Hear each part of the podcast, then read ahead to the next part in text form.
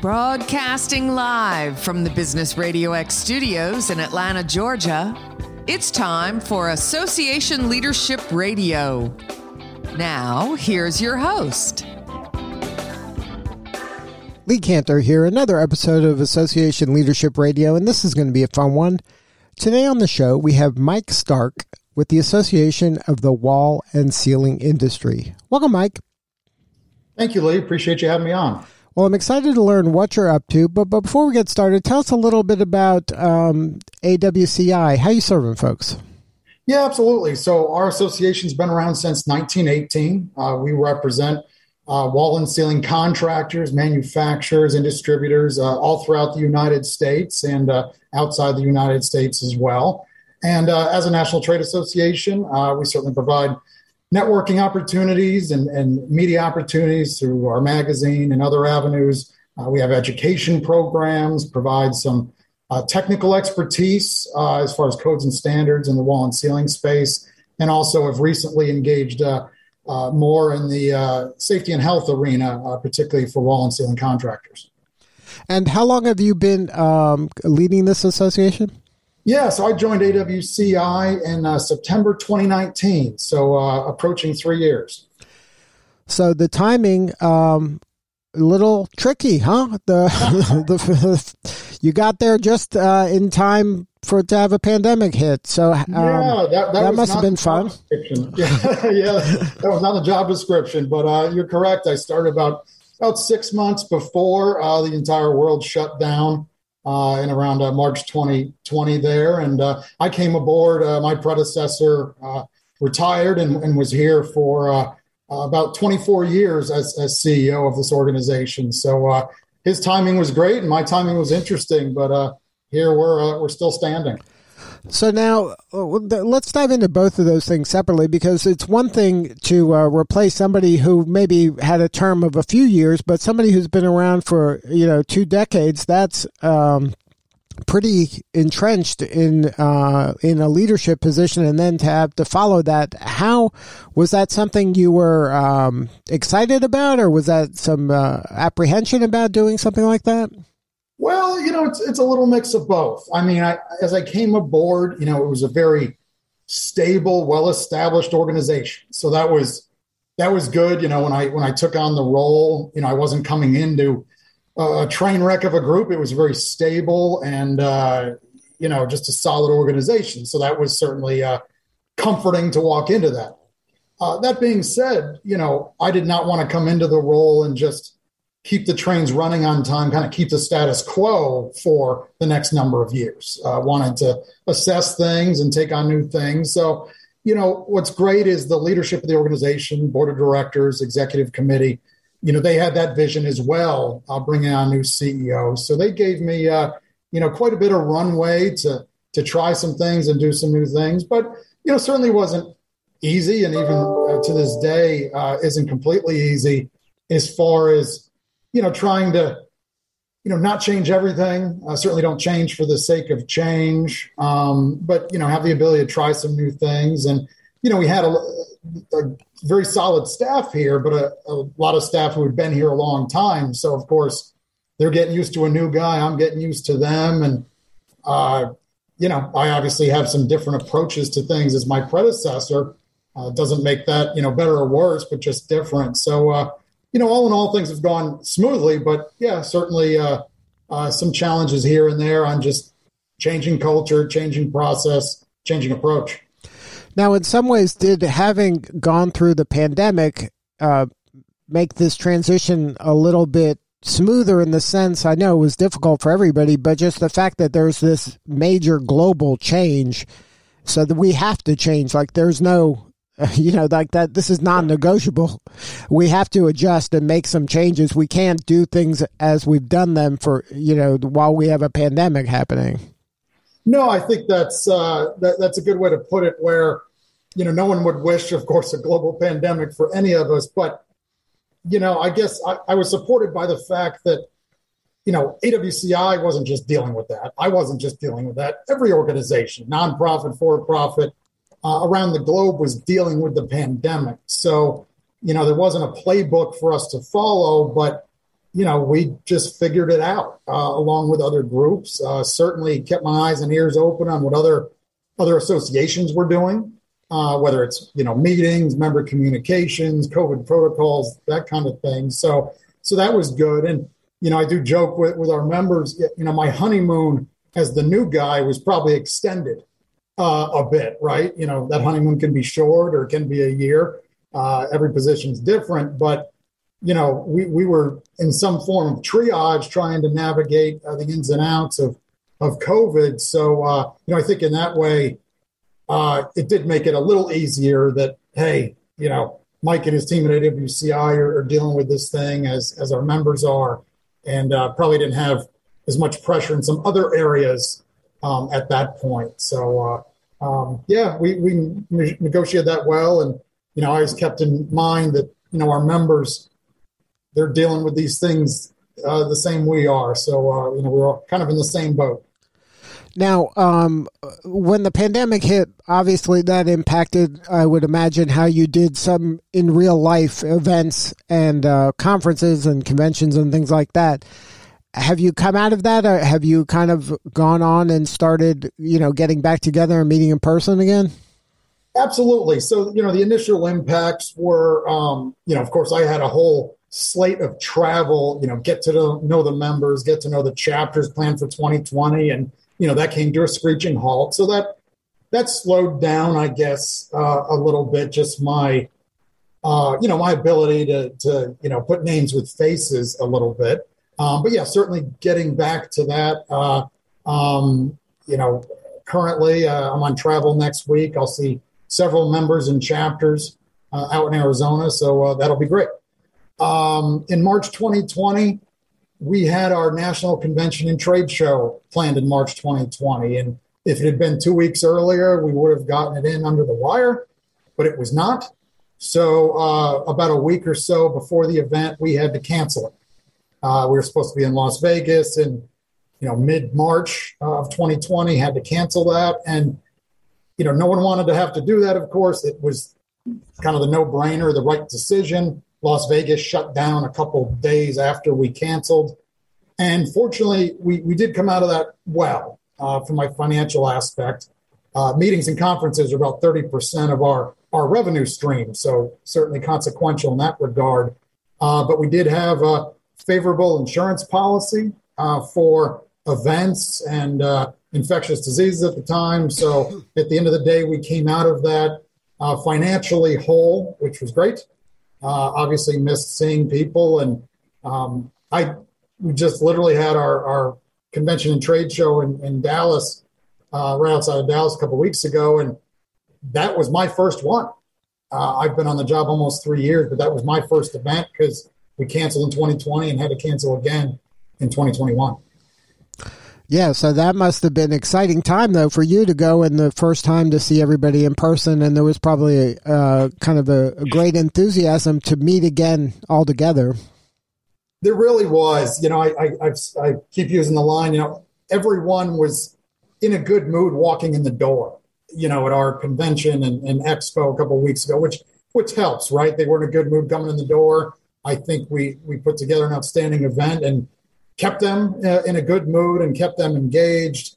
Uh, our attendance was in the neighborhood of pre-COVID levels, which surprised me, frankly.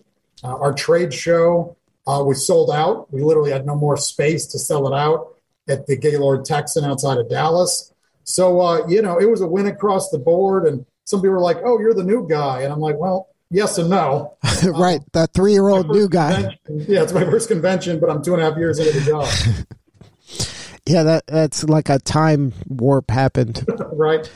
Um, now, has it been difficult, um, kind of continuing to push the value to the members when you are going from a, you know, a lot of our value was these in person stuff, and now we haven't done that. Now I, we're getting back to that. Have the members kind of come along for this ride and are now hungry for that in person kind of interactions, or you're having to come up with creative ways to just keep in, enhancing the the membership value?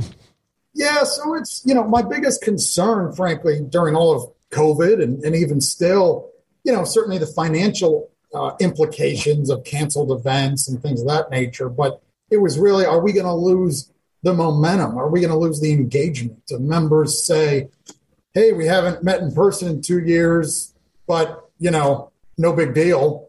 you know, my company's doing fine. And, you know, uh, is that necessary again? Uh, so I hope our recent convention was, you know, not an anomaly and really shows that, that people want to get back together. You know, I think our industry, again, the construction industry, contractors, manufacturers, uh, suppliers, like a lot of industries, it's a, it's a people business. You know, it really is. And all the Zoom meetings in the world and all the webinars we can crank out, they have their place, but I really don't see it replacing that that in person um, contact. Uh, I, I, really don't, at least not for our industry. Uh, we've certainly, you know, done more webinars. You know, some of our committees that used to meet in person. Okay, we we learned they can do it over Zoom, uh, and you know, some of those things are, I guess, positives uh, that came out of all this. But I think the in person uh, will continue to be important uh, for for our members and our organization. But you know, it doesn't mean okay, great. You know, we can just keep going how we were going. I think you know that member value proposition is something we always need to look at, and uh, you know, want to use the past couple years and the challenges we faced as you know that springboard to to try some new things and, and make sure we are engaging the members and don't just hang our hat on you know, a convention in the spring and a fall conference in the fall as those touch points. So now that you've been about three years into this, is it um, you feel like kind of now you've got that balance of this is the way we used to be, this is where I kind of see us growing into? Are you um, kind of uh, having that um, vision kind of come to life now? Yeah, no, we, we definitely, you know, some of the things we've talked about, and of course, some of it was, you know, we were stopping and starting, right? You know, it's like, okay, we're gonna we're gonna mix up some things for the convention and and try this and that, and then and then we canceled, you know, and then a year goes by. So now we've got one of those uh, under our belt, under my belt. Uh, we saw some things that work, some things that that maybe weren't a home run, and, and we can adjust moving forward. But it is good to see some of the conceptual things that the team and I here, our volunteer leadership, had talked about come to fruition. You know, we're seeing uh, we've increased our, our marketing, gotten smarter about how we communicate with our members. We're seeing higher attendance in webinars. So great, they're not the best kept secret anymore. Uh, so that's a nice metric to see. Uh, we've gotten good feedback from our, our recent event. We have an event this coming fall. We're going to try some new things and and see how that goes. But yeah, it is certainly nice to, you know, you have a lot of great conversations and you whiteboard some things. It it's uh, you know refreshing, I guess, to to see some of those things actually put into practice and then you know move forward and and uh, make them better next time. Now, having replaced somebody that was in the role for so long, does is it is it hard to attract young people or younger people uh, into the association? Is that something that's important for the growth of the organization to keep kind of refreshing it and keeping it, um, you know, with a more kind of um, representative group of all of the people that are in the industry? it is essential to this organization and it, it is front and center of almost everything we do. And it you know it's that balance right? We, we don't want somebody who's been active in the organization. Maybe they're a past president maybe they're not but you know them and their company have been involved forever. We don't want them to feel like there's not a place for them anymore. You know that would be you know a disastrous misstep. But i think we can do both where you know embracing those long-term individuals and companies but also having programming uh, paying proper attention to what we call the emerging leaders. And we created an emerging leaders group about two years ago. Um, probably should have done it even earlier, but be that as it may, uh, created this group. And for the first time at our recent uh, convention, had programming specific to them and have actually have set up, um, I'll call it a class where we had people sign up and, you know, we made a commitment to them. They made a commitment to be part of our emerging leaders program and, and making it almost like a class. So you move forward uh, over a year's time and beyond with your class basically as an emerging leader.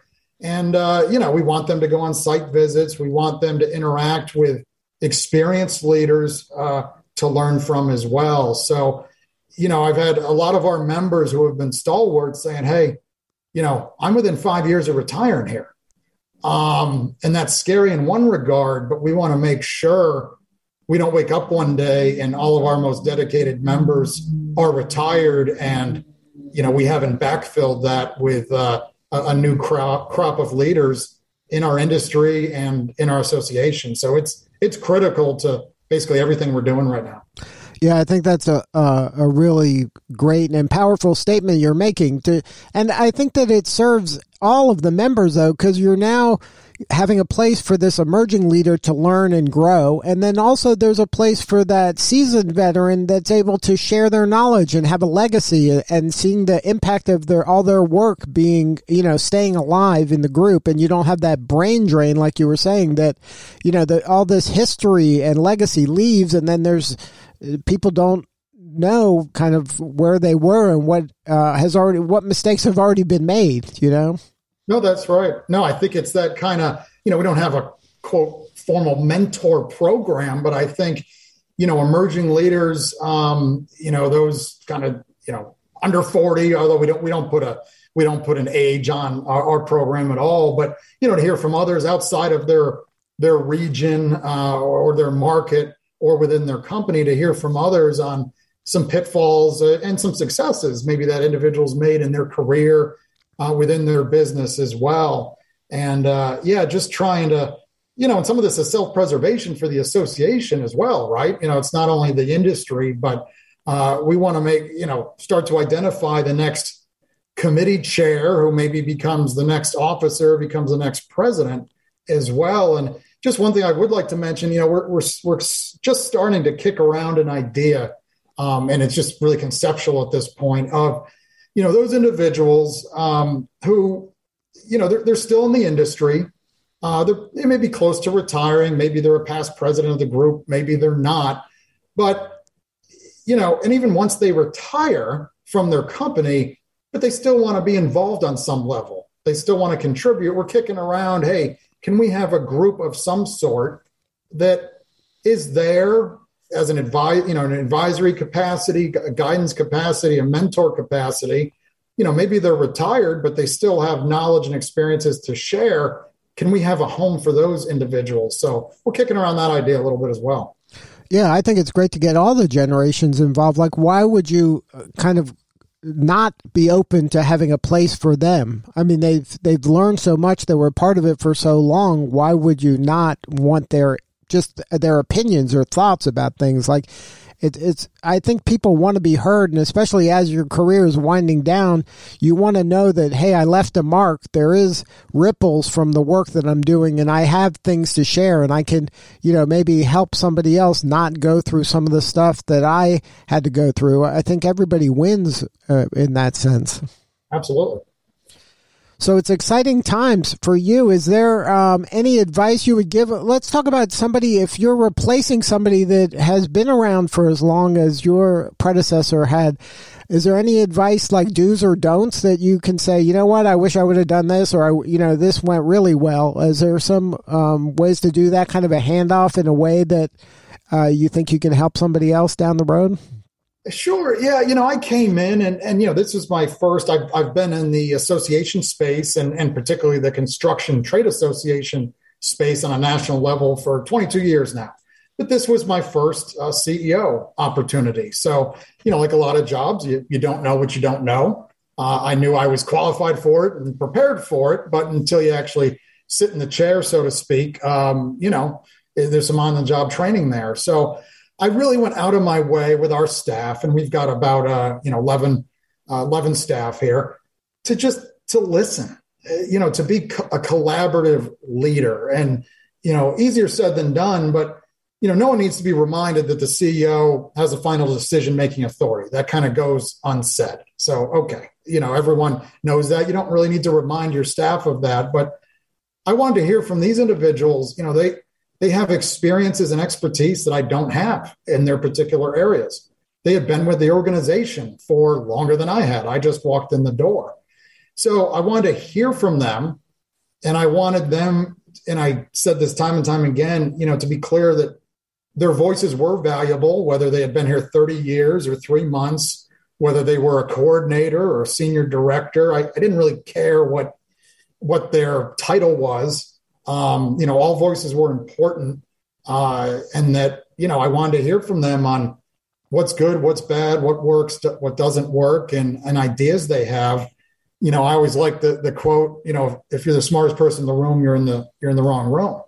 And uh, so I really just tried to listen. I think that was received very well from the team, and you know, that's a continuous approach, right? That's not just me as the new guy trying to get on the good side of the team. That's uh, you know, that's something I try to do every day. So there's that as well, and. Uh, you know, with our members, just trying to hear from them. You know, I've got 20 plus years experience in the construction association space, yet I'm not a contractor. I'm not in the field. Uh, again, I don't know what I don't know in that regard. So just trying to hear from the membership on some new approaches and, and all of that. And, and also to share, you know, my experiences and try some new things. Um, so I just didn't want to come in and kind of the new sheriff in town uh, approach. And we're doing this, we're doing that, we're doing this, and you know, not do the listening part. So I, I think that's uh, was essential to some success that the organization has seen. So, um, have you been able to kind of see some, maybe some of the sprouts of your efforts that things are now kind of bubbling up and you're seeing hey this is this really has a chance to be successful over here or this is something that i think is starting to get traction. Yeah no and you know we we made a lot of changes here some some small you know some were just you know the organization when i came in again very solid and stable as i mentioned but you know there were some things that in my opinion were were kind of dated and you know some of this was low hanging fruit stuff. Uh, you know some of it was larger uh, on on uh, things, but I our leadership wanted a fresh approach. They wanted a new set of eyes, and and I really stressed to to my team here for them to be part of that. And you know, I, I still stress to them, you know, if all the new ideas, the questions, uh, the analysis is coming from my office, that something's fundamentally wrong. It shouldn't just be from me or, or from my position simply because of my title. So, but to your question, you know, we, we have seen some new things. Uh, I mentioned the emerging leaders growth there. That is now happening uh, after, you know, conceptual talks for a year and a half and COVID pumping the brakes on that a little bit. Uh, we hired a director of, of safety, health, and risk management. You know, that was a void that, that I saw and some of our leaders saw in this organization you know, everyone says safety and health is their number one thing, and they should say that. But as a national trade association, we weren't talking about that issue.